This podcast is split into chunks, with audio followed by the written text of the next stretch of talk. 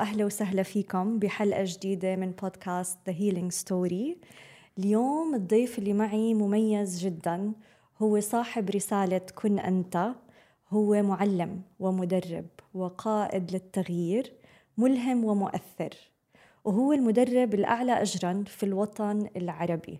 He is the one and only دكتور إيهاب حمارنه. أهلا وسهلا فيك. أهلا على المقدمة الحلوة هاي، مقدمة جديدة شاملة.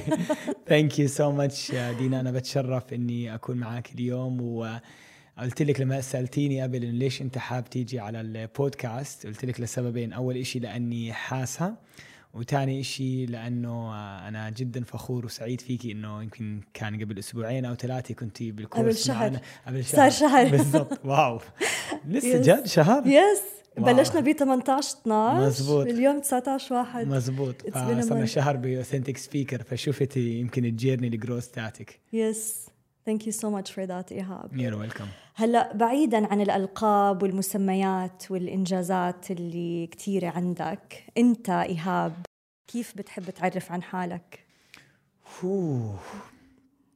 هلا اول مرة حدا بيسألني هذا السؤال، انت إيهاب كيف بتحب تعرف عن حالك؟ It's a good question.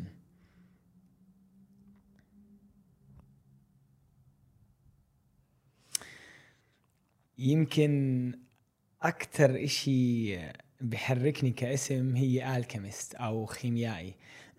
تعرف قبل يومين حدا سألني إيش معنى خيميائي أو إيش معنى الكيميست. بالنسبة لي الكيميست هو حدا عنده شغف رهيب بطبيعة الكرييشن، بطبيعة الخلق. غالب الناس بتطلعوا على الحيط اللي قدامنا، بتطلعوا على المايك، بتطلعوا حتى على الناس اللي حواليهم، وما بخطروا لهم أفكار إنه طب هذا الخلق كله إيش هو؟ من إيش معمول؟ إيش المادة تاعته؟ فبحس الألكيميست أو الشخص الخيميائي هو شخص عنده شغف فطري ليعرف إيش الطبيعة الأصلية للخلق. هاي نمبر 1. ونمبر 2، عندهم شغف رهيب للتغيير، فعملية التحول، عملية الترانسفورميشن، عملية النقلة من الطبيعة السفلى للإشي للطبيعة العليا كيف بتصير. فهاي واحدة من التعابير اللي بتحرك قلبي بقوة جدا. شغلة تانية، إذا بحب تعبير يمكن بيعبر عني بقوة برضه، هو حدا بيقدر يقود تغيير. يعني أنا الإشي اللي بحركني ورا كل اللي بعمله هي كلمة تغيير، لأني لما أطلع على الناس كيف بتفكر وعلى نتائج حياتها، غالب الناس عايشة بسفر، غالب الناس عايشة بمعاناة. وأنا رأيي إنه مش في أغلب هاي المعاناة مش ضرورية، يعني ما فيها النبل إنك تعيش من عمر 0 لعمر 100 سنة وإنت بتعاني. يعني هذا مش إنجاز بالحياة، صح. فبحس الإشي اللي بيحركني إني أقدر أغير الناس، ومش المكان اللي بدي أمسكك أغيرك، على الأقل أعطيهم تعليم، أعطيهم نوليدج تقدر تعمل نقلة في حياتهم. ولأني واعي هلا 100%، إنه إذا بتقدر تغير النظام اللي بيحرك وعي الناس، كل حياتهم تتغير. لأن النظام السيستم اللي بيحرك وعي الناس على الأغلب فقر وقلة، فإذا بقدر أساعدهم ينتقلوا من الفقر للقلة، لمحبة أكتر، لسلام أكتر، لوفرة أكتر، لثراء أكتر، لقوة أكتر، هذا الإشي أنا بحس بكون زي تنفيذ المهمة اللي تاعتي على الأرض. واو، كتير حلو. هل بتعتبر نفسك أنت كإيهاب ناجح في هذا الإشي؟ حبيت السؤال لأنه بسيط بس ديب. هل بعتبر حالي ناجح بهذا الإشي؟ بقدر أحكي إني أنا عايش بالميشن تاعتي أو عايش بالمهمة تاعتي. هذا إشي أكيد. يعني أنا ما بحس اللي بحركني آراء شخصية، فبحس حتى البلد لما أروح من بلد لبلد، أنتقل من مكان لمكان، دائما بتكون في إنرجي بتحركني، زي كأنه في عندي سبيريت جايدز، مرشدين، هم اللي بوجهوني من مكان لمكان. فدائما بحس في مهمة بتوديني من مكان لمكان، بتخليني أعمل هذا الكورس، هاي الشغلة. فأكتر إشي ممكن أحكي إني ناجح فيه، إني ناجح أقدر أسمع وأقدر أمشي مع هذا التدفق. يعني وين الحياة بدهياني أروح، أضلني ماشي مع هذا التدفق. هلأ بالنسبة لكلمة ناجح، هي إمكانيات لا محدودة. شو تعريف النجاح بالنسبة لك؟ حلو. بالنسبة لي لو أطلع أنا كإيهاب على حدا 100% ناجح، أو لاش 100%، عم بيعبر عن نجاح لبالي، بده يكون شخص عم بيعمل اللي بيحبه، عم بيعمل الاشي اللي فيه عنده رسالة، عم بيعمل الاشي اللي عنده فيه مهمة، وعم بيعملها بفاعلية، وعم بيعملها بقوة، وعم بيعملها بثراء. يعني ما بزبط بس واحد عايش الميشن تاعته بس ما وصل طريقة كيف يوصل هاي الميشن تاعته للناس، كيف يطلع منها برودكتس. وهنا بيجي عادة العقلية الريادية. فتقدر تجمع هدول التنين، النفع الحقيقي، الباشن الحقيقي اللي بيعبر عن قلبه، وتقدر تطلع منه إشي. هاي بالنسبة لنجاح كبير. طبعا بدك تقيسها على أغلب نواحي الحياة. يعني الأشياء الرئيسية اللي نطلع عليها بالحياة هي العلاقات، البزنس والمال، الصحة. فإنك أنت قادر تتطور في كل واحدة. بالنسبة لي هذا نجاح، المنتاليتي تاعت الجروث نجاح. بس لو أنا بدي أحكي عن حالي كيف بقيس النجاح، قديه عم بقدر أعبر عن بوتنشل عندي إياها، إمكانيات عندي إياها. لهيك دينا أنا مش من الناس اللي بحركهم كتير الألم أو المعاناة. يعني أنا مش من الناس اللي بتطوروا إنه بس صحتي تخرب معناته بدي أضبطها، أو بس البزنس اللي بتخرب. أنا اللي بحركني دائما إمكانيات. يعني لو أنا هلأ بنحط بالحساب البنك تاعي $1,000,000,000 يومي، راح أدور شو في بعديها. يعني ما راح أكون شعوري إنه خلص كفاية، لأنه اللي بحركني، الإشي اللي دائما بحركني، شو في إمكانيات أكبر، شو في إمكانيات أكتر، شو في إمكانيات أعلى. لأني أنا واعي بالنهاية زي كأنه ربنا أعطانا روح لا محدودة، عندها infinite power، قوة لا محدودة على الأرض. فقدي أنا بقدر أطلع من هاي الإمكانيات، قدي بقدر أستقبل وأعبر من هاي الإمكانيات. هذا الباشن العميق الرهيب اللي عندي إياه. وهذا الإشي واضح يعني عليك. أوكي، هلأ إذا بدنا نرجع شوي ببداية هاي الرحلة إيهاب، يعني أول ما صار هيك بلش عندك التغيير، أو رحلة اكتشاف الذات خلينا نسميها، أو الصحوة الروحية، خلينا نعرف أكتر كيف كانت رحلتك مع الصحوة الروحية، أو نعرف بالبداية أساساً شو هي الصحوة الروحية بالنسبة لإيهاب. أنا بالنسبة لو أطلع على كلمة صحوة روحية، أول إشي بفكر فيه إنك تتطلع على المصطلح الأول، تصحى. يعني عشان تصحى بدأ تكون أنت نايم.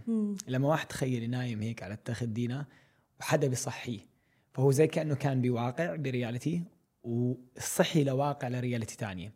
غالب الناس عايشين واقع مادي، ومادي مش معناته الكلمة اللي احنا متعارفين عليها انه مادي يعني بس له دخل بالأموال. مادي يعني بيشوفوا العالم من منظور مادي. بيشوفوا حالهم بس جسمهم، وبيشوفوا العالم الخارجي انه عالم خارجي، هيني انا، هي حدودي، وفي عالم برا، وخلص. الموضوع خلص على هيك. فهذا المنظور جدا جدا ضيق. الصحوة معناته تبلش تصحى انه انت ككيان اكثر من جسمك. مش معناته في مشكله بجسمك، بس معناته انت اكثر من هيك. عاده الناس بتبلش تصحى انه واو، في افكار عندي اياها وبقدر اكون واعي هاي الافكار، في عالم عواطف عندي اياها، في جسم عاطفي عندي اياها، في عواطف مش عارف من وين جايه. فالصحوه معناته تبلش تصحى للاجزاء الداخليه اللي انت ما كنت واعي عليها، وعاده كثافه هاي الاجزاء اقل. يعني الجسم المادي هو اعلى جسم في كثافه عندك اياه، لهيك هو اكثر شيء مرئي. الأجسام اللي جوا هي ساتل أكتر، أو هي غير مرئية أكتر عشان كثافتها أقل، لحد ما توصل للجسم الروحي اللي هو أقل كثافة، عشان هيك بيقدر يتنقل بالأبعاد بأسرع طريقة ممكنة. فالصحوة تبلش أول إشي تصحى لمين أنت. طيب أنا واعي هلأ، أنا بهاي اللحظة أنا واعي. طب هذا الوعي أو هذا الإشي الواعي على الأشياء اللي حوالي هو أنا أكتر حتى من جسمي المادي. فبتبلش زي كأنك تعيد تعريف حالك من جسم لإشي أكبر من هيك. وغالب الناس تعريفهم عن حالهم كلها بوكسات ضيقة، اسمي، جسمي، لوني، البلد اللي أنا منها، قدي معاي مصاري، أي فريق كرة بشجع بالضبط، أنا برشلوني ولا مدريدي. فبتضلك تحط بوكسز صغيرة. بس تخيل في إشي، في سبيس، في فضاء جواتك، هو اللي بيصير فيه كل هاي التعريف، هو اللي بيصير فيه هذا الخلق. تخيل هذا الفضاء جواتك عميق جدا ولا محدود جدا، وموجود قبل ما يقوله جسمك المادي، وراح يكمل بعد موت جسمك المادي. فأنت بتبلش تستيقظ على هاي الحقيقة. فهاي يمكن إذا بدي أحط تعريف على الصحوة الروحية. لو أنا بدي أتذكر كيف الجيرني تاعتي، أنا كانت الإشيو الرئيسية عندي في حياتي، كانت الإشكال الرئيسي في حياتي عندي إياها بالحدود وبالاحترام. أوكي. كنت دائما أحس إني أنا الشخص اللي هذا النايس بوي، لأني حباب وعنده حب للناس. فلما أتذكر بالنسبة لي كانت الإشيو إنه كانت الناس تحبني بس سهل إنها تتعدى علي. أوكي. سهل إنه خلص بعرف أنا لما أتعرف على ناس جداد رح يحبوني، وهي مسألة وقت، يعني أسبوعين ثلاثة شهر شهرين قبل ما يصيروا يعلقوا علي. وما كنت أعرف أحط حدود، لأن لما الناس كانت تتمسخر علي كنت أضحك معاهم، وخصوصا المحل اللي أنا فيه كانت يعني هاي الذهنية السائدة إنه لما شباب نطلع مع بعض إنه بس مين بده يتمسخر على الثاني. فهاي الانفايرمنت أو هاي البيئة اللي أنا كنت فيها، هذا الاشي عانيت معاه فترة طويلة، يعني طول فترة المدرسة. بتذكر لما يمكن صار صفي رابع خامس بلشت سيلف ريسبكت تاعي يروح، بلشت الحدود تاعتي تخترق، وكانت دائما صعبة، يعني معاناة معاناة معاناة، وكنت دائما أحس إنه سهل الناس تتعدى علي. فكانت فترة جدا جدا صعبة من حياتي. ففكرت إذا بدرس هندسة that's it، أموري أنا بتنحل، لأنه خلص هذا راح يعطيني التايتل، راح يعطيني احترام. تذكر لما درست وخلصت دخلت على الشغل نفس الشيء. كان المدير بتذكر ناداني يمكن أول يومين، حكى لي جملة لهلا ما بنساها، قال لي إيهاب أنت واضح إنه ما عندكش إمكانيات، ما عندكش أي potential. فقال لي أنا، وطبعا مع احترامي لأي سكرتيرة بس بقول الكلمة اللي حكى لي إياها، قال لي أنا بشوف آخرتك سكرتيرة. كان شعوري أيوة درست هندسة عشان الاحترام كمان تفرتكت الكرامة من أول يوم. عم بضحك كيف مرات المدراء ما بيشوفوا البوتنشل بالناس اللي حواليهم. طبعاً. هذا كان بالنسبة له خلص هذا سقف الإمكانيات اللي عندي إياها. المهم بحس هدول الناس بيجوا برضو يعلمونا أشي في حياتنا. فصارت معي experience بعديها معينة. سافرت على ألمانيا عن صديقي، حكيت عنها كتير، والظروف جدا جدا غامضة. كان في بنت اضطرت تيجي عند صديقي، فبلشت تحكي لي على الأويكنينج، على الكونشسنس، على الوعي. فحسيت زي كأنه حدا عم بخبطني كف يمين وشمال، وكان شعوري كيف يعني أن كل هالسنين ودرست هندسة وما حدا حكالي عن هذه المواضيع. فأول إشي صار عندي دينا، هاي يمكن عمري ما شاركتها، بهاي الإكسبيرينس في صار عندي نقلة ذهنية. أول إشي لاحظته إنه لما أنا أتطلع على الأمور زي كأني بتطلع عليها من مكان تحليلي. يعني أنا بتطلع مثلا على الحيط، أو أنا بتطلع على دينا وعم ببني أفكار عنها. فبلشت أصير أوير إنه كل إشي بشوفه حوالي زي أنا ببني كونستراكت، زي أنا ببني منشأة فكرية عنه، وأنا ما عم بختبر الشخص ولا عم بختبر الحيط ولا عم بختبر النبتة، أنا عم بختبر أفكاري عنهم.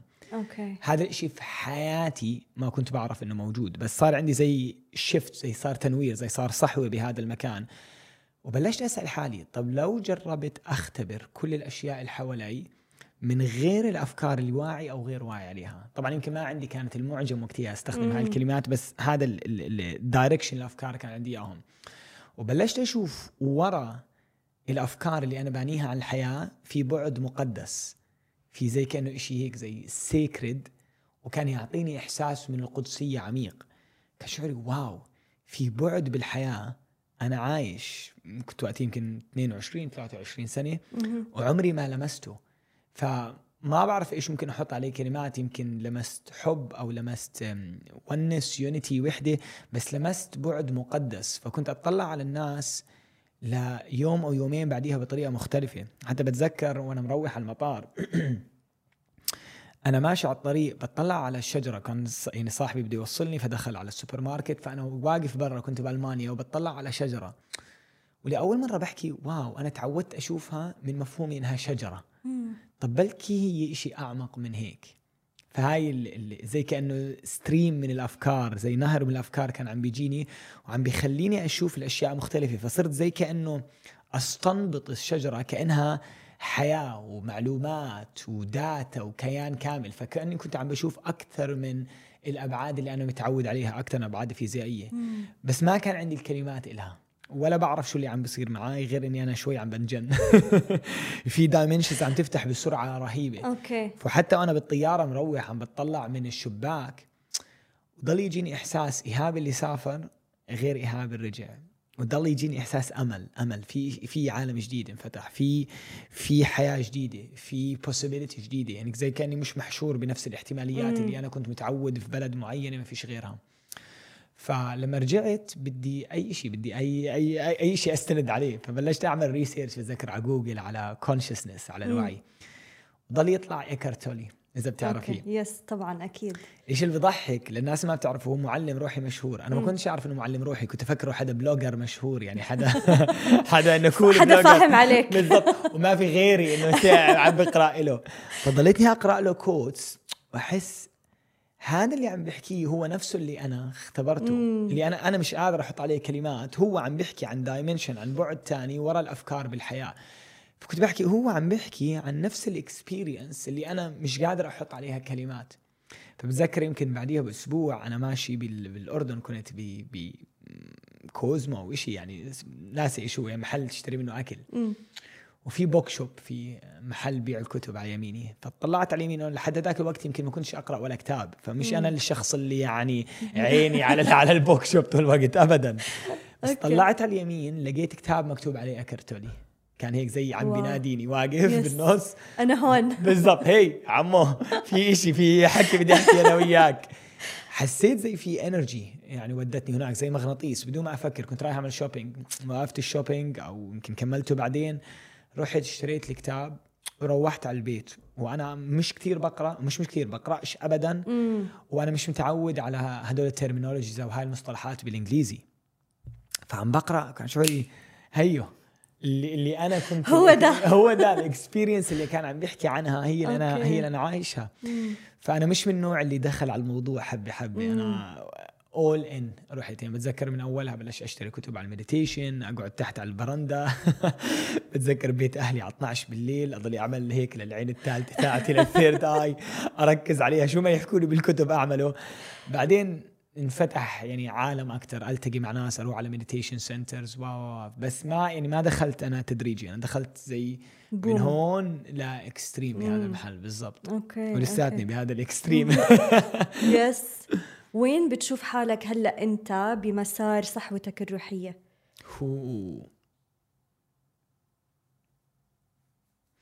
هذا السؤال انا بدي افكر فيه اول شيء لحالي قبل ما اجرب اجاوبه. اوكي رح اقول لك بصراحه وين انا حاس، فما بدي تبين اني لا عم بكبر ولا عم بصغر. حاسس صار في تكامل كتير وهيلينج كتير، فكلمه هيلينج يمكن مش اكتر كلمه انا هلا جذابه لي. يعني حاسس مريت باخر من 2012 هلا، يعني اكثر من 10 سنين، يمكن 12 سنه مريت ب يعني كان الباث تاعي فيه هيلينج عالي. مش معناته اني انا ما في شيء اتشافى منه، مش هاي الفكره، بس كتير كان في تنظيفات لتروماز، لانسكيورتيز، لافكار. فانا حاس شوي هاي الستيج تاعت الهيلينج مش هي الستيج اللي عم بتناديني. وحتى بشوفها بطلت كتير أشتغل مع هيلرز زي ما كنت زمان. مش معناته ما بشتغل مع هيلرز، بس بطل فيه الهوس أو اللي هو الإشي اللي بعده هلأ أكتر بمكان متكامل، integrated أكتر. يعني حاسس زمان كان مثلا في جزء مني روحاني كتير، بس الجزء الأرضي مش الشخصية، مش بقوة الجزء الروحاني، فزي كأني لساتني كنت عم بحاول أناغمهم. هلأ لأ، عم بكون إيهاب يعني على الكاميرا عم بيشبه إيهاب مع الناس، عم بيشبه إيهاب مع عيلته. يعني عم بيصير في زي تكامل للباور اللي عم بحسها. عم بحس عندي تمكين، الحمد لله مرعب. يعني عم بحس حرفيا. كنت حتى مبارح مع شفته يمكن أول مرة بلتقي فيه الدكتور كريم علي، شخصية فرفوشة ولذيذة على الآخر. فكنت عم بقول له حقيقي بحس لو بدي أطلع الباور تاعتي كاملة ممكن يصير في زلزال بالأرض. فعم بحسها، وما مش عم بحاول إني أحكي للناس أشياء مبالغة. هلأ على فكرة كل واحد عنده هاي الباور، لأنه في قوة ربانية عند كل واحد. هاي شغلة تانية. شغلة ثالثة، عم بحس حالي فوكس أكتر. يعني عم بعرف، يعني حتى مع الفريق العمل أول مرة بنحط بلان للسنة كاملة بكل الديتيلز تاعتها، فعم بحس خلص عم بصير في فوكس، دايركشن واضح كتير. إيش الإشي اللي بحس آخر تكات أشتغل، مش آخر تكات يعني بالستيج اللي أنا فيها، التكات اللي أشتغل عليها في لسه كم من تنتوفه اعملهم عشان بحس اتحرر كامل، احس زي ليبريشن، حريه كامله. عم تصالحت كثير مع الارض، مع عالم الماده، فكنت زمان زي اهرب من الارض، هلا لا بالعكس بحب الحياه على الارض ومستمتع فيها. عم بحس بس في لسه تكه صغيره اني انظم اموري على الارض كثير، يعني لساتني انا شوي الفيجينري اللي بيشتغل كثير طاقيا، فلسه في اشياء على الارض اعرف انظمها اكثر. هاي اللي يمكن الاشياء الالترناتيف اللي ضايله، وبحس هلا ما تو بوينت ماي فوكس ميشن ولايف ستايل، يعني تكون الميشن تاعتي عاليه واكون داير بالي على حالي، يعني ما بدي اكون من الناس اللي بيعيشوا الميشن وبيحرقوا حالهم. بصفي لا هو داير باله على صحته، علاقته، علاقاته بالناس، الانتيميت ريليشيب، ما عم بقدر يسافر، ما عم بقدر اروح، فعم بنظم انه يكون عم بعطي فولي وعم بستقبل فولي. فهذا المحل اللي انا فيه. هل هذا الاشي سهل؟ هو ابدا. انا بتذكر مره كنت في كورس، رحت حكيت للكوتش اللي كان عم بيدربنا، كان اي ثينك سبيكينج كورس، فروحت حكيت له إنه حاسس عندي ميشن كبير من هذا الحكي. فهو عادة أي حد عنده ميشن بحس الشخص الثاني اللي عنده ميشن، فهو حس فيه. فبتذكر طلع علي وحكالي، قال لي أنت اللي محتاجه زي ما الميشن تاعتك عالية يكون اللايف ستايل تاعها عالي. طبعا وقتها يمكن ما فهمت بالضبط إيش اللي هو بحكيه، بس يمكن أخذتني سنتين لأستوعب كل ما يكون عليك مسؤولية نفع وعطاء أكتر، لأنه كل واحد بحس بنعطاله على قدر النفع، على قدر الكباسيتي، على قدر القدرة اللي هو عنده إياها. فمش كل الناس رح نطلب منها إنها تنفع على سكيل عالي، لأنه بالنهاية خلينا نكون صادقين، في مواهب، في نضوج روحي معين، في حيوات أنت مريت فيها، ففي إيفولوشن معينة، مش كل واحد رح يعطي على نفس الليفل. كل الناس قادرة تنفع، بس مش كل الناس قادرة تنفع على نفس سكيل وعلى نفس العمق. فإذا حدا عنده ميشن قوية ضروري يوازيها لايف ستايل قوي، غير هيك رح يصير توكل منك انرجي الميشن. فأنا أخذتني سنتين ثلاثة لأشوف أوكي إذا أنا بدي أعطي بهذا الليفل، كيف بدي أدير بالي على أكلي، كيف بدي أدير بالي على الجيم، كيف بدي أدير بالي على صحتي، كيف بدي أدير بالي على الانتيميت ريليشيب، على علاقتي مع مديحة، كيف بدي أدير بالي على الجزء المغامرة، على رحلات حلوة. فهلا قادر أحس إني عايش هذا الفايف ستارز لايف ستايل، بس بدون ما أكون متعلق فيه. يعني أنا بستمتع أسافر بزنس كلاس، أسافر فيرست كلاس، أروح أحلى أوتيلات بالعالم، بس بنفس الوقت ما عندي مشكلة أروح خيمة وأقعد فيها شهر. فهي مش فكرة تعلق، بس فكرة إنه كمان بنفس الوقت أنا بعطي كتير، بدي الأشياء اللي تكون حوالي تساعدني أشحن، مش أروح على أوتيل والإنرجي تعبانة فيه وأنا أقعد أرفع فيه. فبقدر أعمل هذا الإشي، بس اللي عم بحاول أساويه إنه يكونوا التنين بنفس الليفل، وعم بكونوا تقريبا هلا بنفس الليفل الحمد لله. أوكي كتير حلو. هلا إيهاب أنت كتير متعمق بعالم الروحانيات، عناصر الخلق، الأبعاد المختلفة للحياة وللإنسان، بس بنفس الوقت أنت ضليع جدا بعالم البزنس والمال والأعمال والثراء، ورائد أعمال أنت. فكيف هذا البالانس عم تقدر تخلقه، إنه ما تكون كتير طاير طول الوقت بالفضاء وروحانيات، بس بنفس الوقت ما تكون كتير متجذر بالأرض وبالعالم المادي؟ أول شيء حبيت كلمة ضليع، قوية الكلمة أصلا، فيها تجسيد. لما تحكي ضليع على إشي مجسد إشي، أنا ما كان هذا الدايركشن تاعي دايما، يعني أنا كان الفوكس تاعي بالسبيريتشواليتي هو المين فوكس، بس دايما كان عندي شغف رهيب للوفرة وللثراء وللمال، يعني من أول ما دخلت بعالم الروحانيات. والإشي الغريب ما كان عندي الشغف عشان بدي إشي أجيبه من المال. يعني في ناس بيكون عندهم مثلا باشن، بدي أعمل أموال لأني بدي أشتري هذا البيت، بدي أعمل أموال لأني أنا عندي سيارة الحلم تاعتي هاي. أبدا ما كان حتى عندي انترست بإيش أشتري. ليش كان عندك هذا الشغف؟ أبدا ما كان عندي انترست أتول إنه والله أنا اللي بدي إياه إنه سيارة، يعني ما حتى كنت، يعني خصوصا لما كنت مثلا ببالي ميلي الدراجات، لأنه الشارع أصلا صغير، فأنت لو تجيب سيارة كبيرة أنت راح تتغلب فيها. وحتى التكاسي هناك أغلبهم دراجات، يعني السيارة الصعب تصفها والشوارع صغير، بالي مش فريندلي أبدا للسيارات، فالدراجات هي الأكثر إشي فيها. فما كان عندي، ما كان الشغف تاعي للمال عشان شو المال بيجيب لي. كان عندي شغف للمال من مكان potential، من مكان طاقة الثراء نفسها، من مكان إمكانيات، من مكان إنه أوكي زي إذا أنا بدي ألعب لعبة بالحياة في زي كأنه مراحل، أنا بدي ألعب أعلى لعبة، بدي أفهم الناس اللي هم قدروا يخترقوا الميتريكس، وعي الفقر، وعي القلة، هدول الناس شو فيهم وشو عملوا. فدائما كان عندي passion لهذا الموضوع اللي هو الذهن اللامحدود، البوتنشل اللامحدودة. ودائما كان عندي إحساس بالمجال اللي أنا فيه ما بدي أكون اللي أنا قاعد بالصف الأخير بالسينما هي أو بالمسرح، عشان تكون أحسن بالسينما بالصف الأخير يمكن أحسن لقدام. بس دائما كان عندي شعور إني أنا بدي أفهم، بدي أكون قدام. فإذا بدي ألعب هاي اللعبة which is تدريب الكوتشنج، بدي أكون ليدر في هذا المكان. يعني ما بدي أجي مش من مكان إنه consciously قررت هذا القرار، لا، هو كان عندي زي معرفة إنه الدور تاعي أكون من الناس اللي عم بقودوا قدام. فعشان أكون هيك بدك تكون بارع، بدك تكون يعني أوريدي فنان بالمجال تاعك، بدك تكون من التوب بالمجال تاعك، وصعب تكون من أحسن ناس بالمجال تاعك وتكون فقير. يعني بتكون أنت عندك انغلاق للريسيفينج، للاستقبال رهيب. بس أي حدا بالمجال تاعه في توب توب توب على الغالب على الغالب بالآخر رح يلاقي طريقة كيف يعمل منه أموال. بس هدول العالمين بالنسبة لي أكبر من فكرة عالم بزنس وعالم روحاني، كتير كتير كتير أكبر. بالنسبة لي هو عبارة عن دمج بين عالم الروح والمادة.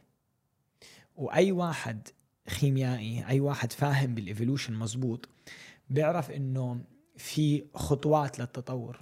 وحتى الخطوة اللي يمديش أدخل ديتيلز كتير، بس في ستيبس بالالكيمي، في واحدة من الستيبس، واحدة من الخطوات اسمها كونجكشن أو التزاوج أو الالتحام فأنت ما بتقدر توصل أعلى الإمكانيات تطلع الذهب جواتك غير القوى المتضادة جواتك يلتحموا.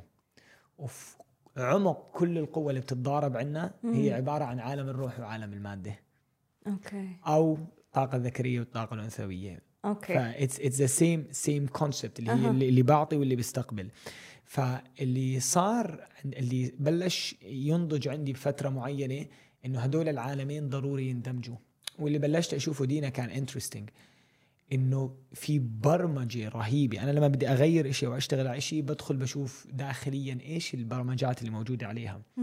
وبلش أشوف إنه في برمجة رهيبة، يا أما تكون شخص سبيريتشوال روحاني، يا أما أنت شخص مادي. عشان هيك عند غالب الناس هاي الخلطة غريبة، لأنه يا أنت متعود على بزنس مان ما بيصلي وما بيعمل مديتيشن وما عنده كونكشن، أو ما عنده أي تمرين روحي في حياته، وما عنده أي إحساس بالكونكشن، ما عنده إحساس بالتعاطف، ما عنده إحساس بالرسالة، أو حدا قاعد عم بيقضي كل وقته مديتيشن ولوزر على الآخر.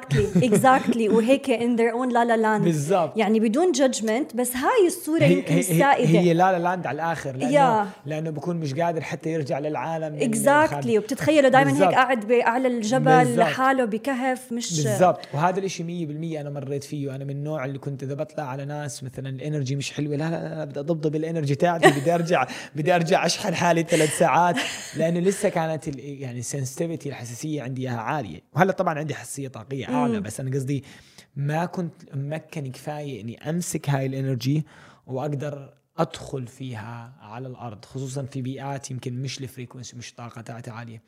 فاشتغلت بآخر سنين أني أعمل هذا الكونكشن. حتى نوع المنترز بلشت أشتغل معهم أكثر بالبزنس، بس عندهم الوعي هو الأساس. فأنا ما بروح على واحد معمي إنه بس أعطيني بزنس، لأنه أصلا رح يكون ناقص.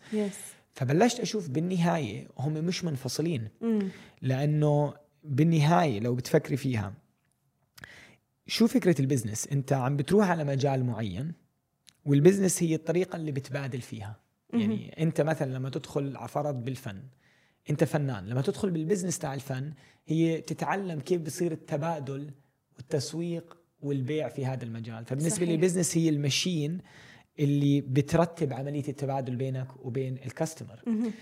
فأول إشي تفاجأت فيه، بتذكر سألني واحد من الكوتشز تاعوني قال لي إيش الاندستري اللي أنت فيه، إيش المجال اللي أنت بتشتغل فيه. فصفنت قلت له كوتشينج، بس ما حسيت الجواب بغنيني. وإيش أقول له؟ وعي. هاي بعدين إجتني إنسايت أو وعي حتى مع الحوار معه، إني أنا بمجال التدريب بالتريننج اندستري. قلت أوكي أنا المجال تاعي بعرف البزنس اسمه تريننج، فكيف أنا بدي أحترف البزنس تاعت التريننج، مش بس أحترف السبيريتشوال تيتشر. يعني الجزء مني المعلم الروحاني هذا أسهل علي، اللي بيعلم، اللي بيدرس، اللي بيعطي نوليدج، اللي بيعمل مديتيشن، اللي بيساعد بالتشافي، هذا أسهل علي البارت. بس كيف بدي أحترف البزنس بارت تاع التريننج، لأنه هذا المجال اللي أنا انترستد فيه. كيف بدي أفهم اللي بسموه بالإنجليزي الانز اند اوتس تاعته، كل المداخل تاعته، كيف بيصير البيع فيه، كيف بيصير التسويق فيه، كيف بتنبنى العلاقات فيه، كيف بتبني الكاستمر كير فيه، كيف بتبني الاوبريشنز تاعته، كيف بتسيستمه، كيف بتبني تيم فيه. فشوي شوي بلشت أدخل بهذا المكان، واللي اكتشفته بالآخر إنه غالب الناس مش فاهمين البيربس من البزنس، الرسالة من البزنس. انسى النفع والإشي الخارجي. السبب الرئيسي المفروض أنت بالبزنس عشان تتطور، that's the main reason، لأنه أنت عم بيجيك شغلات كل يوم، تحديات معينة، فالكاركتر تاعتك تتطور معاها. كان شعوري طب ما هذا الكور تاع السبيريتشواليتي، الكور تاع السبيريتشواليتي أنت بيجيك اكسبيرينس، صح؟ صح، دروس معينة عم بتعلمك. الدروس تاعت البزنس أسرع من الدروس تاعت باقي النواحي الحياة، لأنه البزنس هي ديناميكية، هي سريعة. ريادة الأعمال بتلاقي بصير مشكلة معك هون، وبتكون واضحة يمكن بالضبط، وما بتقدر تكذب.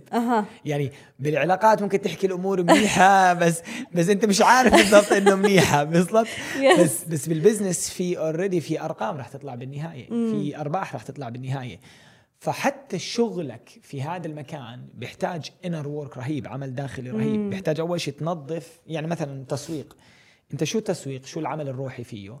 أنت عم تتصالح مع عملية أنك تنشاف، to be seen. طب ما هاي واحدة من أكبر العوائق في العالم الروحي، أنك تسمح لحالك to be seen. طب شغلة تانية، أنت بتسمح لحالك أنك تشوف تعليقات من الناس، سواء بالحلو أو بالعاطل. في أشياء كتير في عالم البزنس إذا بتركز عليها من مكان إن هي عم بتطور شخصيتك، عم بتطور وعيك، جدا قوية. والتطور بأي شيء بيكمل معاك لبعدين، أنا من رأيي حتى بيكمل بعد الموت. الوعي اللي أنت بتوصله، يعني وين ما وصلت أنت بتكمل منه. فلما أخذت البزنس من هذا المكان، محل spiritual evolution، من محل تدريب روحي، سواء على التطور أو على النفع أو على الكرم أو على القيادة أو على الاستقبال، أوسع قدرتي على الاستقبال، أو إني كيف أستخدم المواهب تاعتي بطريقة تدعم الناس، هنا بحس بلش يصير الفرق. يمكن كان واحدة من أكبر الدروس اللي تعلمتها بهذا المجال، إنه بالنهاية شو البزنس الناجح؟ هو البزنس اللي أنت عم بتطلع فيه المواهب اللي عندك إياها، اللي عم بتطلع فيه الجيفتس اللي عندك إياها.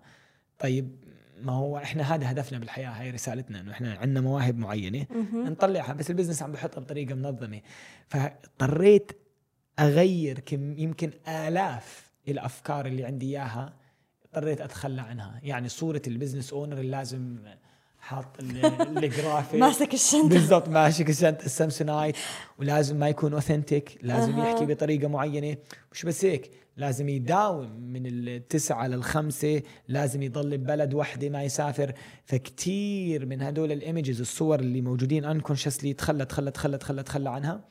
وبلشت أشوفه بالنهاية هي وسيلة، البزنس ممكن تعطيك حرية هائلة إذا عرفت كيف تتعامل معاها بطريقة قوية.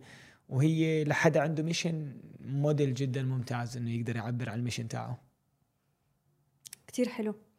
هلأ أنت لما صار عندك هاي الصحوة الروحية وبلشت تفوت أكتر بعالم الروحانيات كنت عم تحكي قبل شوي إنه أوقات الواحد بيصادف يمكن مواقف الناس حواليه، بتكون العائلة، المجتمع، بيصير فيه اصطدام لدرجة معينة، إنك أنت بداخلك في عالم كامل عم تكتشفه، في إشي جديد صار عندك. بس بنفس الوقت ممكن المحيط حواليك ما يكونوا هم فاهمين عليك. وفي واحد من الفيديوهات إلك على اليوتيوب، ناسية شو اسمه، مش حاضر معي هلأ، بس كنت عم تحكي عن قصة لإلك لما كنت بدك تغير من مسار عملك بالهندسة وتتجه أكتر نحو التدريب، فكيف كانت ردة فعل والدك وإنه عارضك؟ وحكيت شغلة صراحة حسيتها يعني on point، إنه أنت الناس اللي حواليك أو أهلك هم مش المفروض إنهم يدعموك، مش المفروض إنهم يزقفوا لك ويلا go for it، لا، هم المفروض يعارضوك، لأنه هاي جزء من الرسالة. فبدي أعرف أكتر هذا الإشي كيف تعاملت معه، قدي كان سهل أو صعب عليك؟ وانترستنج هلا ما افكر بوالدي من اكثر الناس السبورتيف باللي بعمله. قبل فتره كان عندنا كان معزوم عندنا بالغداء، فعم بحكي عن عم بفكر اشارك هاي الشغله واشارك هاي الشغله، بقول لي لا لا لا انت رسالتكم انت، ركز على كونات. واصلك يس مان، قد ايه هذا الشيء يعني بيكبر القلب كثير كثير، انه خصوصا يكون جاي من حدا هالقد قريب لإلك كثير. فكنت عم بحكي عن موضوع اشاركه ومزبوط، والموضوع شوي يمكن يطلعني برا التراك تاعي، فحكى لي لا لا انت رسالتكم انت، ركز على الرساله تاعتك. واصلك يس يس يس. اكيد في تغييرات رهيبه. بس لو ارجع على فكره انه اهلي والبيئه اللي حوالي ما بتدعمني، بتعرفي انا اي ثينك باليومين نزلت يوتيوب اسمه اول تحدي بتواجهه بالتطور، بالضبط بالضبط بالضبط عن هذا الموضوع، انه كيف تواجه هاي الشغله. اللي انا بشوفه كالتالي، انت لما تبلش اغلب الفورسز اغلب القوى اللي حواليك بتشتغل ضدك ما بتشتغل معك، وهيك الطبيعة بتشتغل فيزيائيا. الطيارة لما تطلع هي بتمشي حرفيا عكس التيار، عبين ما تصير هي ماشي بالتيار، فهي بتحتاج جهد أقل. فكل إشي عشان يعمل دفع، حتى الصاروخ عشان يعمل دفع هو بده يمشي عكس الجاذبية الأرضية، عبين ما يوصل لمرحلة بيقدر يكون مكمل. بالضبط. فأول إشي أنت عشان تعمل الطلعة بأي موضوع، حتى بمشروع بدك تبلش مشروع جديد، أنت بتحتاج إنرجي عكس القوة اللي موجودة عندك، لأن القوة اللي موجودة عندك رح تكون تعمل ريزيستنس، رح تكون تعمل مقاومة. فلما واحد يكون متقدم بالبزنس بالوعي سهل يعيد هاي البروسيس، لأنه صار عنده الوعي، صار عنده الريسورس، صار عنده القوة السايكولوجية يعمل هاي الدفعة. يعني هلا لو أنا بدي أبلش مشروع جديد ما رح يكون الموضوع كتير صعب علي، لأنه منتلي بعرف كيف أركز، بعرف كيف تفوكس، بعرف كيف أغذيه طاقيا، بعرف كيف أمشي بهذا الدايركشن، بعرف كيف أسرعها، لأنه لما يكون في أموال بتسرع أوريدي الدايركشن هذا. ولكن لما أنت هلا مبلش من مكانك، أنت أول شيء سايكولوجيا على الأغلب ضعيف، يعني أنت لسه ما بنيت ثقة بالذات عالية. ثاني إشي على الأغلب وخليني أحكيها بصراحة، أصحاب اللي حواليك رح يكونوا على الأغلب لوزرز. يعني مع احترامي لهم، يعني ما رح تكون على الأغلب بالضبط، على الأغلب يعني على الأغلب ما رح تكون مع ناس يعني مغيرين وليدرز وأثرياء، رح تكون مع ناس على قد حالهم، خلينا نكون صادقين بالموضوع. ثالث إشي على الأغلب أهلك ما رح يكونوا لما أنت تمشي بباث مختلف عن الباث اللي هم متعودين عليه، ما رح يجوا يزقفوا لك، على الأغلب رح يقول لك أوه شو هذا الطريق، خصوصا إذا أهلك مش رياديين أعمال، لأنه بالنسبة لهم في برمجات معينة. يعني عند أهلك يمكن البرمجة إنه الراتب بيجي آخر الشهر، فأنت كريادي أعمال ما رح يجي آخر الشهر، فرح يجزهلوك بعد شهرين ثلاثة، طلعت مصاري ليش ما طلعت مصاري، ما نجح معناته. فهم already رح يكون ببالهم مايندسيتس معينة. هلا لما أنت عم بتبلش تطلع في هذا الوقت، غالب الناس بتصرف طاقتها على شغلتين، يا اما اقنع الناس اللي حوالي باللي بعمله عشان يكون زي كانه الظهر ودعم الي، يا اما ادخل معاهم كصراع. وانا برايي هدول الحالتين ما بفيدوك، هدول الحالتين رح يبطئوك، لانك رح تصرف انرجي انت محتاجها. هذا الوقت عندك حل واحد، خذ كل هاي الانرجي عشان تبني الايمان بالذات تاعك، واعمل اكشن بصمت. مش ضروري كل الكوكب يعرف انك عم تكتب كتاب، ولا ضروري كل كوكب يعرف انك عم تشتغل على امازون، ولا ضروري اهلك يعرفوا بالضبط انه انت هلا بلشت هاي ايش بتساوي، عم بعمل شيء على الجنب، اتس فاين، عم بجرب تجاره. هلا اكيد انا ما كانت هالاكسبيرينس تاعتي، انا من النوع اللي كنت اعلن للكره الارضيه، بس هذا اللي بيساويه انه عم بيخلي توقعات عند الناس اللي حواليك بالضبط، فرح يصير بريشر عليك، رح يصير يسالوك اوكي شو اللي صار، عملت مصاري من هذا الاشي، شو اللي صار، والاشياء بتاخذ وقت. فأنت تستثمر كل هاي الانرجي تبني الثقة بذاتك. هلا في جزء منك رح يحكي بس مش أحلى لو هم يكونوا سبورتيف من أولها، مش أحلى ما هو بدعموني، أكيد أحلى. ما في حدا بزعل، بس خلينا نكون واقعيين، إذا الدائرة الصغيرة تاعتك كلها عم بتزقف لك، سواء من أصحابك سواء من أهلك، طب لما تروح العالم الخارجي الناس مش هيك، الواقع مش هيك، مش كل واحد رح يطلع ويزقف لك. فإذا أنت ما بنيت سترينث، ما بنيت قوة من البيت الداخلي تاعك، رح تطلع رح تنفرم برا. فالأفضل يمكن تنفرم، مش أدق تعبير، بس ما رح تكون بنيت سايكولوجيا القوة. هاي على فكرة بشوفها إشي كبيرة عند الأمهات، هلا في زي كأنه إكستريم تاني عم بصير، إنه ابني شو ما عمل برافو ونحط له 300 بيكون عامل شيء تافه. يس. يعني نط نطتين ولازم كل البيت نقعد نزقف له. او تعالوا شوفوا ابني كيف بيحكي 3 كلمات انجليزي. بس هو رح يبلش يتعود على فكره انه مفروض اني انا اي شيء بعمله صغير ولا كبير معناته انا لازم يعني اخذ تشجيع عليه ومديح. بالضبط، احتفال يعني هاي. بس لما يطلع بصير عمره مثلا وات ايفر 15 18 ويعمل برودكت يعمل بروجكت يمكن السوق ما يشوفه مهم، فهو متعود رح ينهار. بالضبط رح ينهار. وما رح يقدر يحكي انه اوكي انا مفروض اغير، لا مفروض الناس تزقف لي. فبرضه هاي الحاله مش صحيه. فلما انت تكون حوالين اهلك اولها طبيعي انه هم ما يدعموه لانه هم مش شايفين هذا الشيء. خذوا بارت من البراكتس تاعك، خذهم انه هدول نوع المقاومه اللي عم بتخليني ابني العضله. لان انت ليش بتروح على الجيم؟ مش عشان تعمل ريزيستنس. انت ليش عم تروح على الجيم؟ ليش عم تدفع مال عشان تروح على الجيم؟ عشان تخلق مقاومه للعضله، لانها ما بتكبر غير بمقاومه. اذا بدك اللي يكون التمرين تاعك بس مساج ما راح تبني عضلات من المساج، لانه هي ليترالي بيطلع القوه بده يكون في قوه مضاده لها، هيك الريزيستنس بتصير، هيك المقاومه. فهم اوريدي يشوف انه عم بيلعبوا معك لعبه، عم بيعملوا معك هذا الريزيستنس. هاي نمبر 1. نمبر 2، هذا الوقت انت محتاج تستثمر كل دقيقه من وقتك انك تشيل الشك بالذات وتزيد الايمان بالذات. انت عم تبلش بروجكت جديد، على الغالب ايمانك بذاتك راح يكون مضروب، راح يكون في شكوك كثير. هل راح انجح؟ هل ما راح انجح؟ هل راح يزبط؟ هل الناس راح تحبه؟ هل هل هل هل, هل بقدر انت وظيفتك تضلك تفرغ هذا الشك وتجيب الايمان. فما تفتح كثير لمصادر الشك. يعني اصحابك عم بيقولوا لك حكيك هذا اللي بتعمله هبل، مش ضروري تطلع معهم كل يوم، خليها مرة بالأسبوع. لاقي نوع صداقات جديدة، أو حط لهم حد، احكي لهم ثانك يو أنا بشكرك على هذا الشيء وبتفهم إنه عندك شيء ثاني، بس هذا الشيء مهم عندي بتقدر تحترمه. بس كلمة زي هيك بتسكر كل الموضوع. حتى مع أهلك بتقدر تحط هذه الحدود، بس مش ضروري أنت تضلك تحكي لهم على البروجكت تاعك وضلهم مهم يحطوا فيه شك بالذات. فوظيفتك أنت بهذا الوقت تتعلم تحمي الإيمان بالذات، تضلك تحضر وتقرأ أشياء بتعزز هذا الشيء عبين ما تصير حاسس إنك قادر. وقتها شوي شوي رح تطلع نتائج، وبالآخر صدقني مين ما كانت عيلتك لما تطلع النتائج هم بالآخر رح يحتفلوا فيها، بس مش ضروري يحتفلوا فيك وانت عم تمشي بهذا الطريق.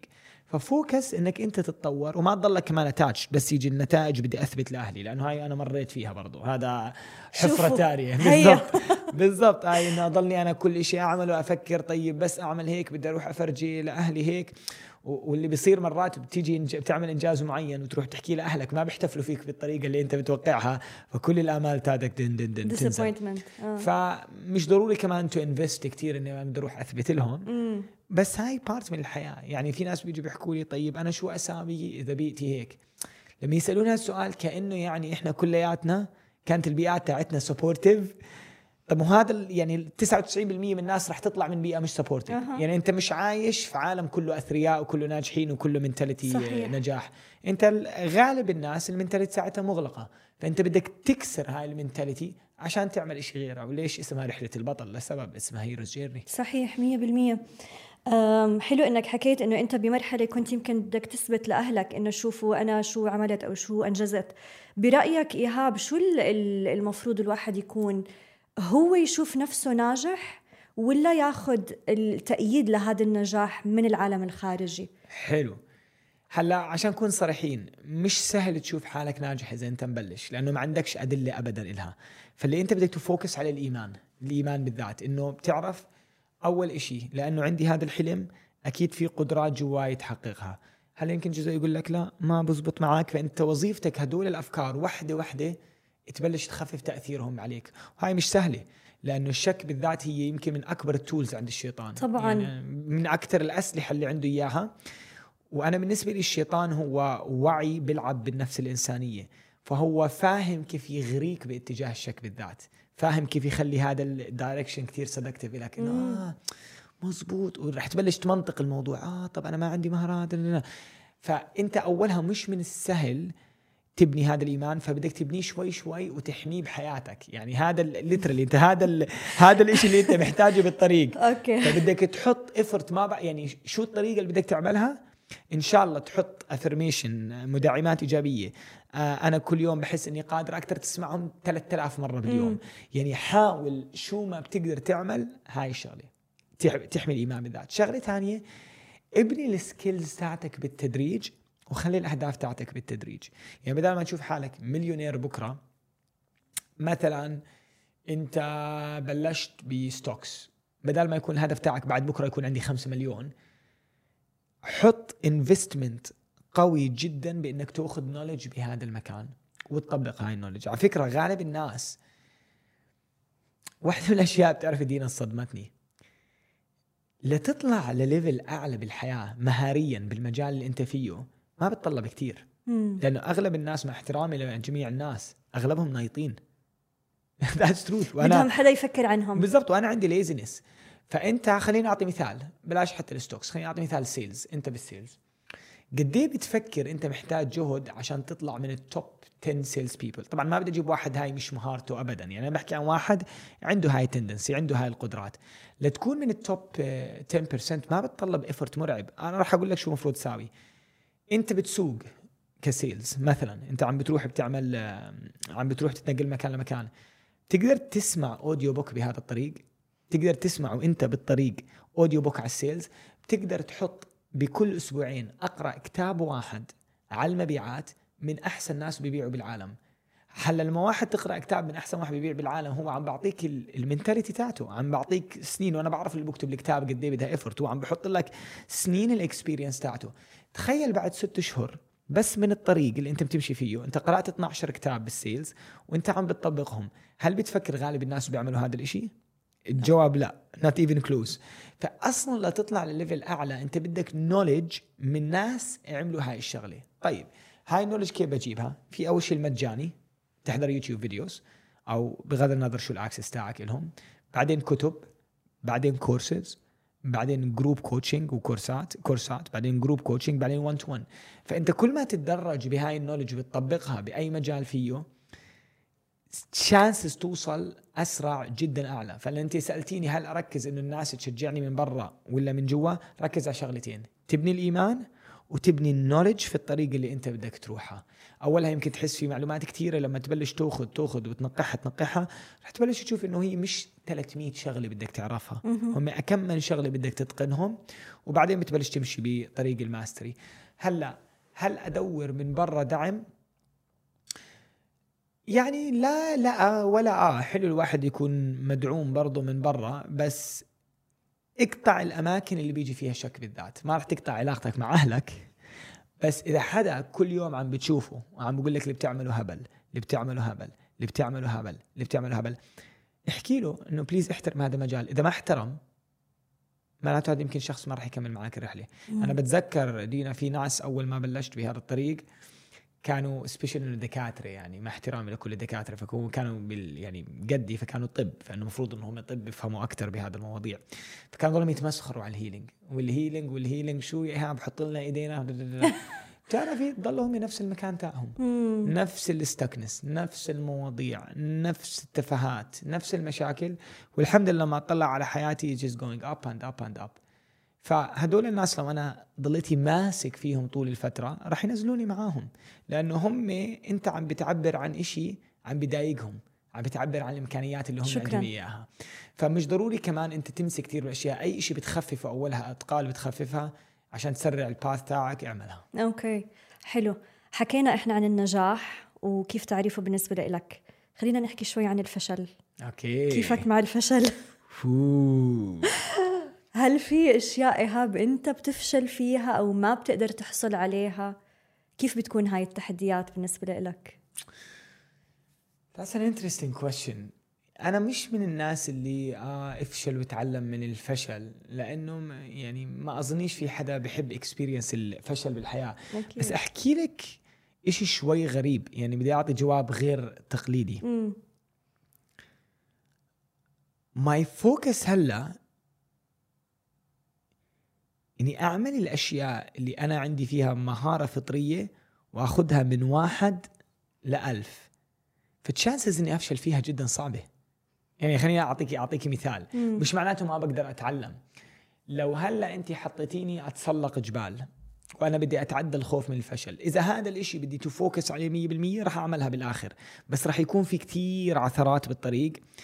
الكونفيدنس تاعتي رح تكون بطيئة، لأنه أنت أوريدي عم تمشي بمجال يعني عم تمشي بليرنينج كيرف بطيء جدا. أنا حاليا بحاول أبعد عن الأشياء اللي ما بتطلع الإمكانيات تاعتي بسرعة. فما بحاول أستثمر وقتي في 50 مجال. هاي أصلا actually كانت واحدة من الأشياء اللي عندي إياها. هل أفتح أكثر من بزنس مع بعض؟ كان القرار تاعي على الأقل في هاي السنة الفوكس 100% على الشركة التدريبية اللي عندي إياها، لأنه بعرف أنا البوتنشل تاعتها لا محدودة، الثراء والأموال اللي ممكن يطلع منها والنفع لا محدود. هل ضروري أفتح 15 بزنسز وأدخل بليرنينج كيرف؟ الجواب لا. فأنا الفوكس تاعي هلا إني أقدر أشوف إيهاب وين بضيف أكتر إشي وأسرع هاي البروسيس. أشوف ناس عملوا هذا الإشي، أعمل منترز مع ناس عملوا هذا الإشي وأسرعه بأكتر طريقة ممكنة.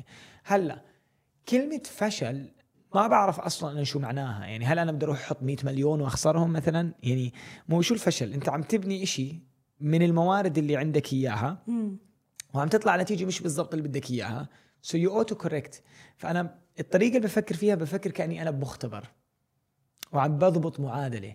فلما أنت عم تضبط معادلة معناته أنت كل مرة مثلاً المفروض أحط بالمية هالقدة وأحط بالكلور هالقدي وتأمر، عم بحكي عناصر هيك.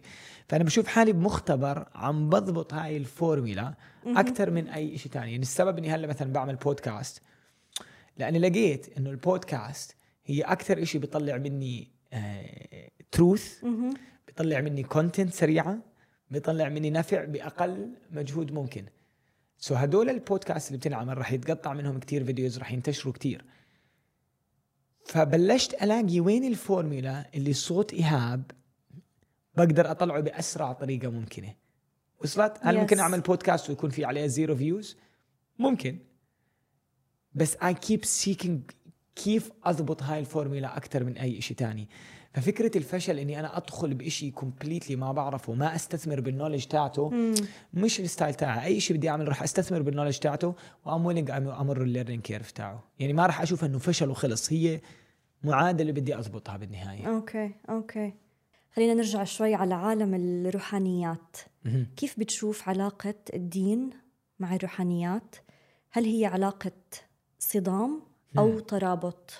فأنت أول واحد في حياتي بيسألني هذا السؤال. بدي أسند حالي على الكرسي أضبط أموري عشان أعرف أجاوب، لأنه هاي ممكن تكون مكان حامي عند الناس. بدي أنتقي كلماتي بدقة.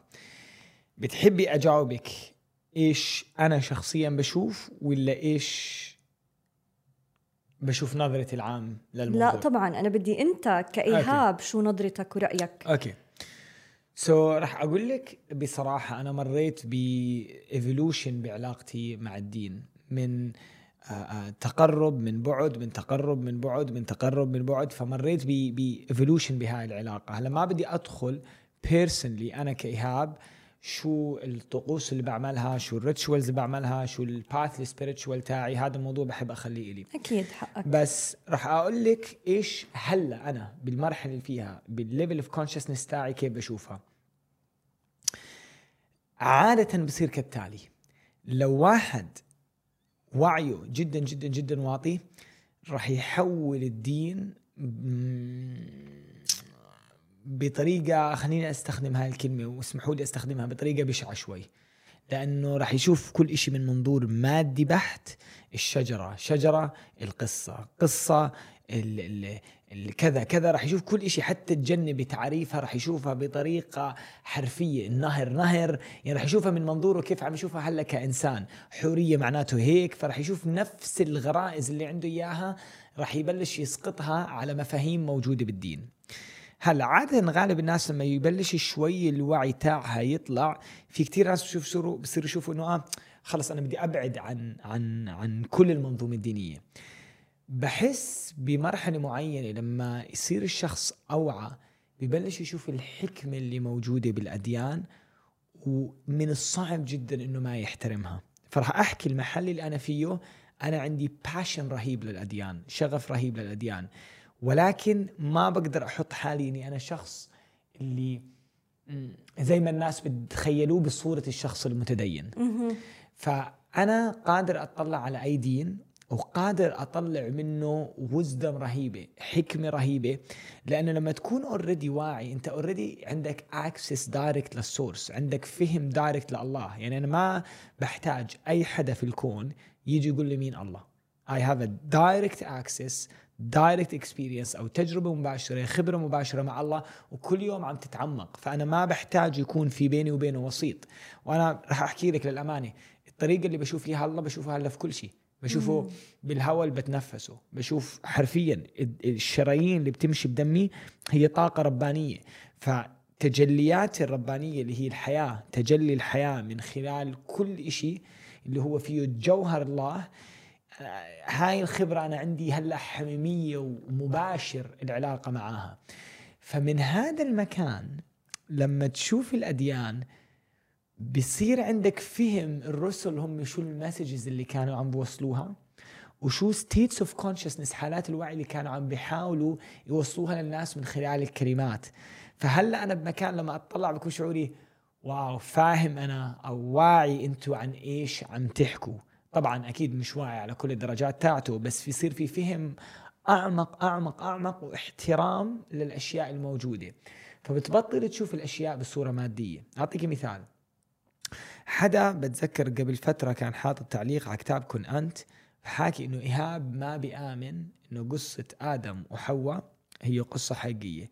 هلا أصلا أنا مش عارف من وين جايب هذا الحكي، يعني هو دخل بدماغي وقرر بالضبط إني أنا مش شايفها. تاني شيء هو عم بيستشهد بصفحات أنا حاطها بكتاب كن أنت، وما في أبدا يعني هي أنا عم بحكي عن بالضبط، عم بحكي بكتاب كن أنت لشو بترمز قصة آدم وحواء. فهو راح افترض إني أنا عم بحكي حقيقي ولا لا. أنا حكيت لحالي أوكي، تخيل يا إيهاب إنك هذا الشخص جابوا لك يا ديبيت، إنك أنت تعمل زي مناقشة معه بالضبط. فقلت لو إجا قال لك إنه قصة آدم وحواء حقيقية، شو راح يكون جوابك؟ جوابي راح يكون كالتالي: السؤال مش إذا هي القصة حقيقية ولا لا، السؤال أنت شو بتستفيد منها؟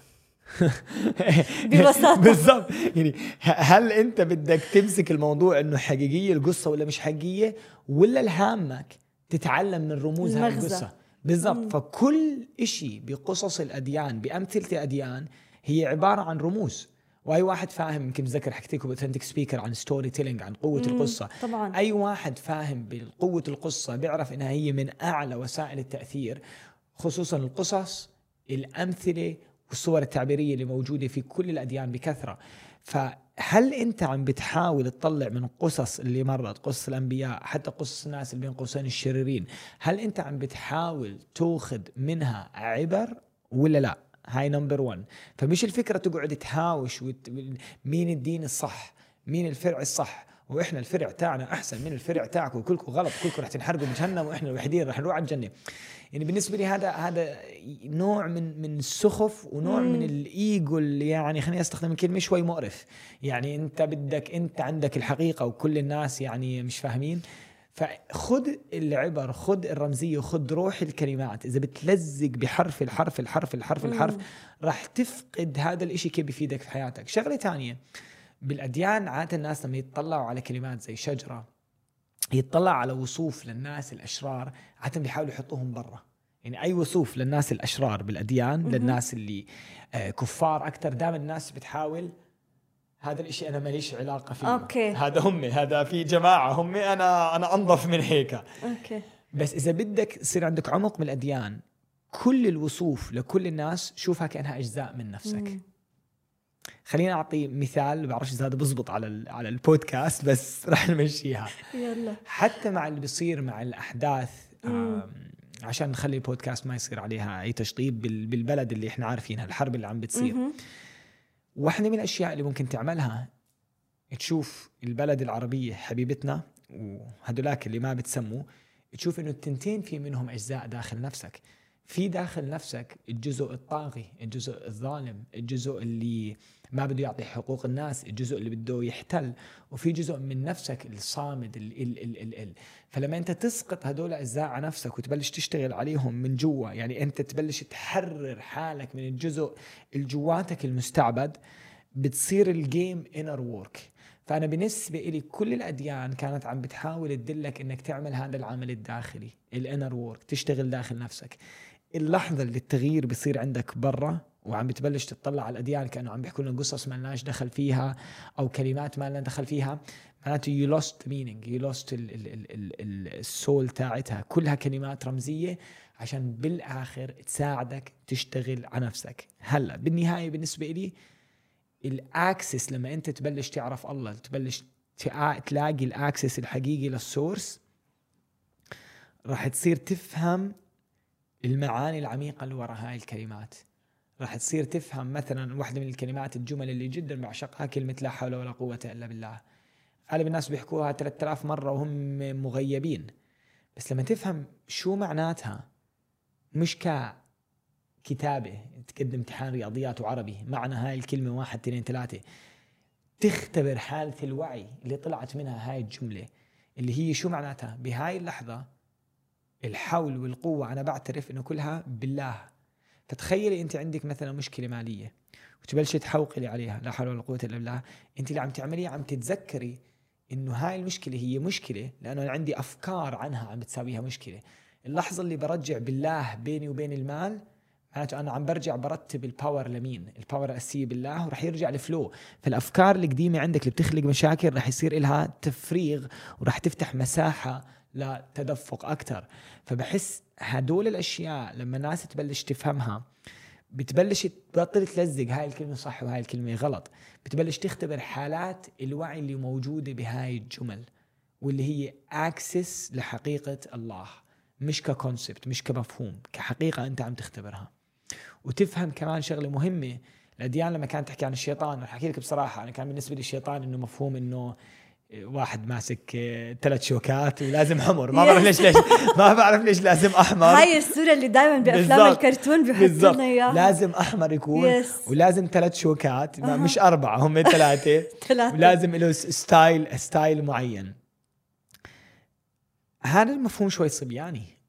لما توصل مراحل أعلى بالوعي رح تفهم إنه في دارك فورس بالحياة. أنت ما عادة ناس تدخل بروحانيات لا كله حلو كله كويس كله تمام، أنت في دارك فورسز بالحياة، في قوة ظلامية، وهاي القوة الظلامية إلها القائد تاعها، بدك تسميه الشيطان، سميه الكلمة اللي أنت بترتاح عليها. وهاي القوة الشيطانية عم بتحاول تأثر عليك بالمايند، كيف؟ عن طريق سيلف داوت، حكينا عن الشك بالذات، عن طريق الخوف. فدائما الأدوية الروحية عشان تتعامل مع هالأشياء هي الإيمان، هي القوة، هي التمكين، هي كل الأشياء اللي بنسمع عنها، بس بتبطل كونسبت، بصير إشي أنت عم تبنيه يوميا، عم تتعامل مع نفسك يوميا حتى توصل هذا الإيمان. لأنه بالنهاية في قوة ظلامية وفي جنود للقوة الظلامية على الأرض ومش سهلين. فبدك تكون أنت زي ما هم عندهم قوة بدك تكون أنت عندك قوة، زي ما أنهم عندهم بيستخدموا الميديا، بيستخدموا الماركتينج، بيستخدموا السيلز، أنت بدك تستخدم نفس الوسائل. زي ما إحنا هلا قاعدين على البودكاست عم نستخدم الإنترنت، عم نستخدم المايك، عم نستخدم الصوت، فأوريدي عم نستخدم وسائل عشان ننشر نور في الأماكن اللي فيها كتير ظلام. شو أكتر شيء بجلب لك السعادة؟ العربي تاعك قوي، الانتقاء المصطلحات. أنا من جديد يعني خصوصاً يمكن بعد ما صارت الأحداث، هاي الأحداث فتحت لي عيوني كتير على لغتنا العربية، صرت كتير عم بركز بآخر أشهر إنه أنا بدي أقوي لغتي العربية وبدي أستخدم عربي أكتر. واو. لأنه بخلال حياتي اليومية يمكن أنا هون ساكنة بدبي والحياة كلها إنجلش طول الوقت، فما خدني الموضوع، كنت 3/4 يومي بحكي بالإنجلش. بس من وقت ما صارت الأحداث وأنا بشوف إنه في كتير نقاط إيجابية من الأحداث طلعت، هاي واحدة منها إنه إحنا نرجع نعيد اتصالنا مع لغتنا العربية لأنها غنية بشكل ثرية وغنية بطريقة جداً، وقديه الواحد حتى بيعبر عن حاله أكتر لما يحكي بلغته الأم. بالضبط. وعشان هيك أنا حتى استخدامك لمصطلح بجلب السعادة الحضور، فعم بكون الاستخدام للتعبير قوي جدا. أكتر إشي بيسعدني، تعرف هاي الجملة المكررة، أنا إنسان بسيط أوكي، بس فعليا الأشياء اللي بتسعدني، فأكتر أشياء أنا بتسعدني بالحياة مش الطلعات اللي فيها كثير ناس. يعني اني اروح مطعم ويكون فيه موسيقى وهاي الاشياء ما يعني بحس امتى بدي اروح. الاشياء اللي بتسعدني هي الاشياء اللي بتخليني بطاقه عاليه. اوكي. طبيعه. يعني انا بتذكر لما حتى كنت بدرس بالدكتوراه تاعتي اخذت البيت تاعي مش جنب الجامعه، اخذته جنب البارك عشان اضلي اروح على هناك البارك. كنت تصور اول فيديوهات لإلك صح؟ بالضبط. انت بتذكري من وقتها؟ انا ايهاب اول فيديو شفته لإلك كان يمكن بال2015 بالضبط 2016 مش متذكره. بس بتذكر انه كان انت كان انجليزي وقتها ولا عربي؟ ناسيه بس أوكي. بتذكر انك كنت تكون ماسك التليفون هيك بالبارك صح؟ بالبارك ما كنت تطلع على الكاميرا وكنت تكون ماشي وعم بتصور. وبدي احكي هاي القصه هلا لانها تذكرتها وانا بالاوثنتيك سبيكر. انه انا اول مره شفت ايهاب كان بهذا الفيديو عم تمشي رايح جاي وعم بتصور حالك وعم تحكي. واكون جدا صريحه معك، كان في فكره بدك توصلها بس انا ما كنت فاهمه شو الفكره. يعني انا يمكن مش فاهم كثير لساتي. بالضبط. قاعد افكر انه هذا الانسان في فكره بده يوصلها بس انا مش فاهميتها. وبعدها مرقت سنين وكذا ومن جديد رجعت عملت لك فولو على الانستغرام. كان وقتها هذا على الفيسبوك مش على الانستغرام الفيديو. عملت لك فولو من جديد. ولما اجيت على الاوثنتيك سبيكر يمكن في يوم انا قلت لك انه انا عم بطلع عليك عم تحكي وحاسه باحساس فخر كتير كبير. فلما رجعت ربطت الاحداث حسيت انه يمكن لانه انا شفت هداك الانسان اللي كان في فكره بده يوصلها بس يمكن ما كانت عم توصل، ما عندي كان القدره اني اوصلها للسنين. وكيف انت باوثنتيك سبيكر كنت يعني اكبر تجسيد فعليا لشو يعني حديث. واو. وشو يعني سرد قصة وشو يعني توصيل فكرة. أنا بشوف إنه دكتور إيهاب حمارنه هو تجسيد لهذا الشيء. فيمكن من هناك كان جاي هذا الإحساس إنه أنا جدا فخورة بهذا الإنسان. فهلأ ذكرتني بهاي القصة. بستقبل. شكرا شكرا شكرا لحكيتي. بتعرفي أنت من المحاربين القدامى هذول اللي كانوا يتابعوا، فذكرتيني بهذاك الوقت. وأكيد كانت يعني عم بتخيل حتى مش قادر اتذكر البني ادم اللي انا فيه ب 2016 وكيف حتى اوصل للوعي العربي. المسجات ما كانت سهله. فواحده من الاشياء اللي كتير بحبها الطبيعه. ممكن تحطني قد ما بدك، اتركني بالبارك انا ارجع لي بعد 10 ايام انا اموري تمام. هاي شغلي.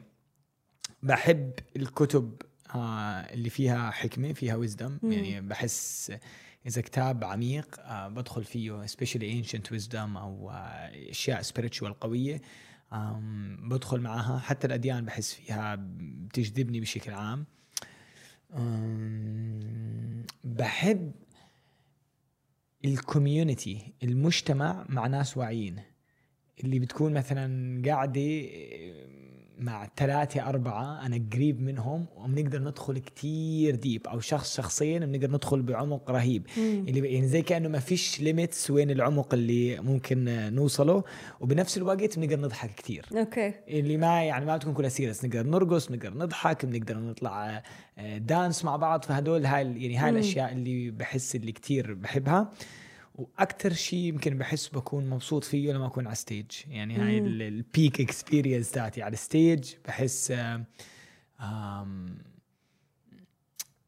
هاي المومنتس كمان لما انا ببودكاست بمحل وحاس اني انا مرتاح، حاس اني عم بقدر اعبر عن حالي. يعني هذا الفلو، هذا التدفق بريحني.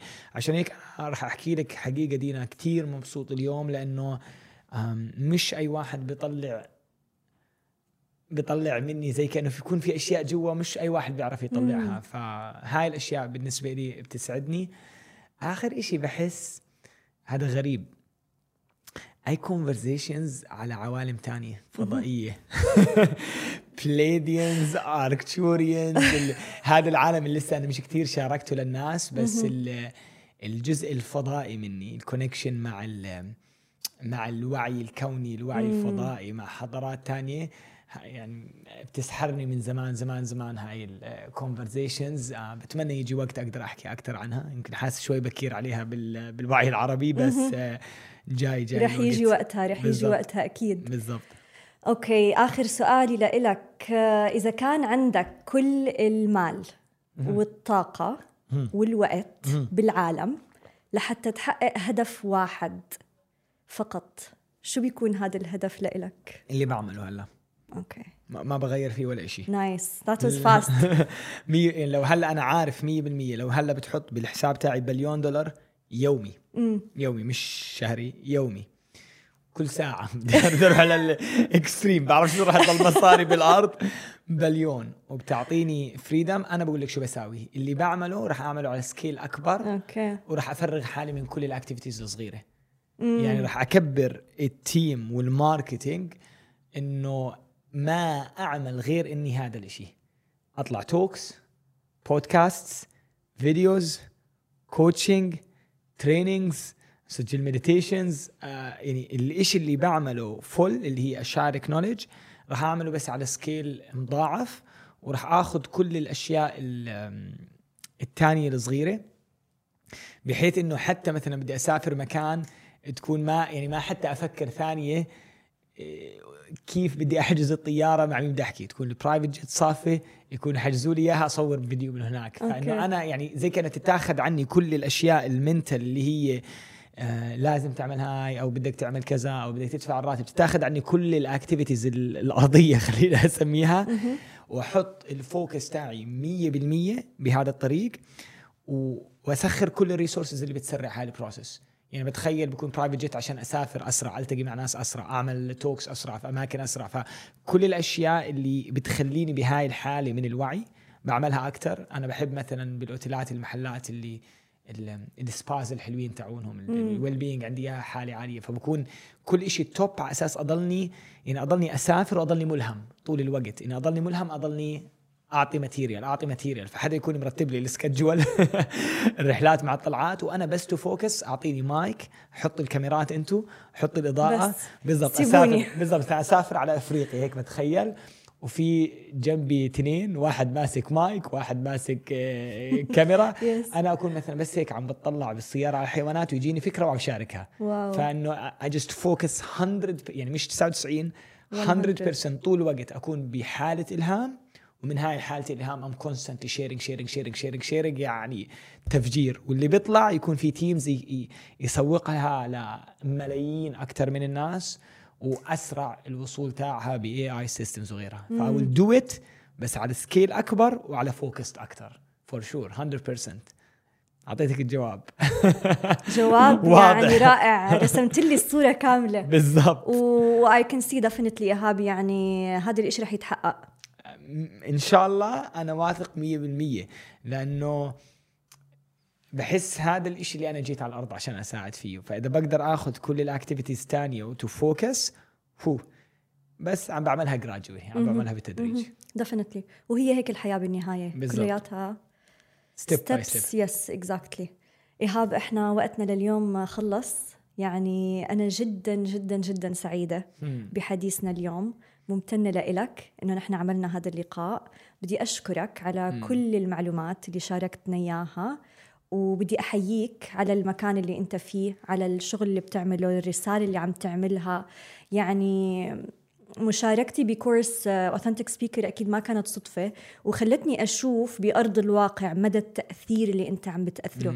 يمكن الناس من وراء الشاشات أوقات ما بتكون متخيلة أو فاهمة مدى التأثير، بس الواحد لما يكون شاهد على هذا الإشي بأرض الواقع بحس إنه واو، يعني هذا إشي عميق، وكتير عالمنا العربي، وطننا العربي بحاجة لإله. فلهيك بدي أشكرك، وبدي أحييك على كل إشي بتعمله، وشكرا جزيلا لك من قلبي. ودينا أنا بدي أشكرك كمان من كل قلبي على المقابلة اليوم. أنت من الناس اللي انبسطت أنك اجيتي على الكورس، كنت عم بشوفك عم تتغير جوا الكورس، فأنا فخور فيك وفخور في اللي بتعمليه. راح أحكي لك إشي حقيقي كنت راح أحكي لك إياه برا الكاميرا، بس راح أحكي لك إياه هلا. من أحسن الناس اللي بيعملوا مقابلات، يعني اللي قعدت معاهم، لأنه بتعرفي ما تفصل الفلو، يعني بين السؤال والسؤال بيكون في جسر بيناتهم، وبتعرف تدخلي الشخص بحالة شوي هيبنوتيك، زي كأنها مش تنويم بس زي كأنه بتخلي الشخص يكون ريلاكست، إنه يطلع اللي عنده إياه أكتر. يعني أنا طلع حاط رجل على رجل مرتاح، يعني حاس حالي كأني أنا قاعدة أعمل كونفرسيشن بالبيت. فإذا بتفوكسي باللي بتعمليه وبتكوني مستمرة فيه، يعني أتنبأ لك نجاح باهر إن شاء الله. شكرا لك إيهاب. Thank you so much.